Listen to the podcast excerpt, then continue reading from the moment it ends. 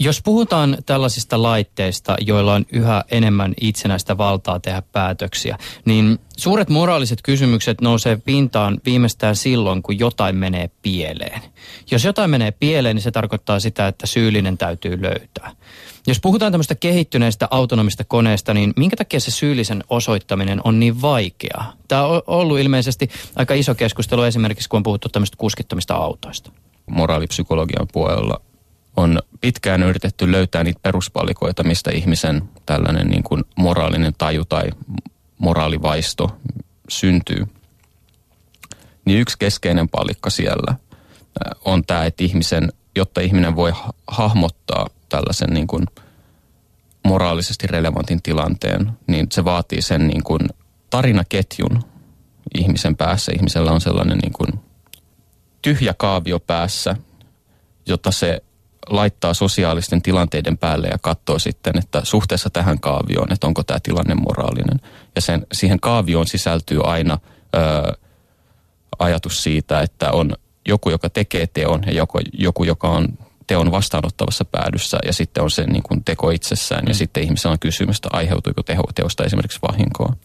Ja sitten äh, sit jos se vastaus siihen viimeiseen kysymykseen on kyllä, että joo teosta aiheutui vahinkoa, niin sitten äh, ihminen havaitsee siinä sosiaalisessa tilanteessa tekijän ja uhrin. Ja silloin se syyllisyys lähtee sieltä tekijästä.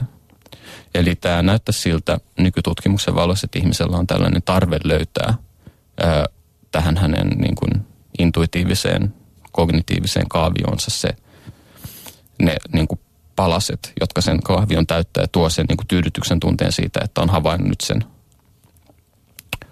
sen, sen sosiaalisen tilanteen moraalisesti ja pystyy löytämään sieltä sen rakenteen. Hmm. Niin nyt sitten näissä teknologisissa tilanteissa, kun meillä on se toimija, on vaikka se robottiauto, ja sitten se robottiauton on rakentanut joku yritys. Mahdollisesti sitten, jos se on vaikka julkinen palvelu, joku on tehnyt ostopäätöksen siitä tuotteesta, sitten mukaan lukien sitten poliittinen lainsäädäntö, joka määrää sen, että minkälaista ää, algoritmiikkaa vaikka julkisesti, julkisilla varoilla hankittu ajoneuvo, minkälaista saa pitää sisällään. Niin edespäin, niin edespäin.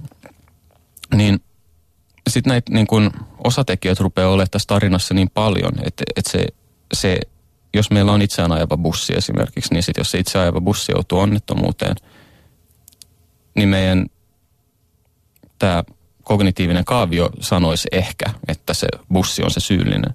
Mutta jos ei koneet ole tietoisia samalla tavalla kuin ihmiset, tai jos ei ne tunne samalla tavalla kuin ihmiset, tai jos ei ne niin kuin ylipäätänsä kykene toimimaan samalla tavalla joustavasti kuin ihminen, niin eihän me silloin niin kuin myöskään luontevasti voida ajatella, että se bussi olisi se syyllinen. Niin sit tästä se ongelma muodostuu, että mikä sitten, jos ei tämä meidän intuitiivinen moraalikognitio toimi, niin mikä sitten toimii tai miten me saadaan se toimimaan.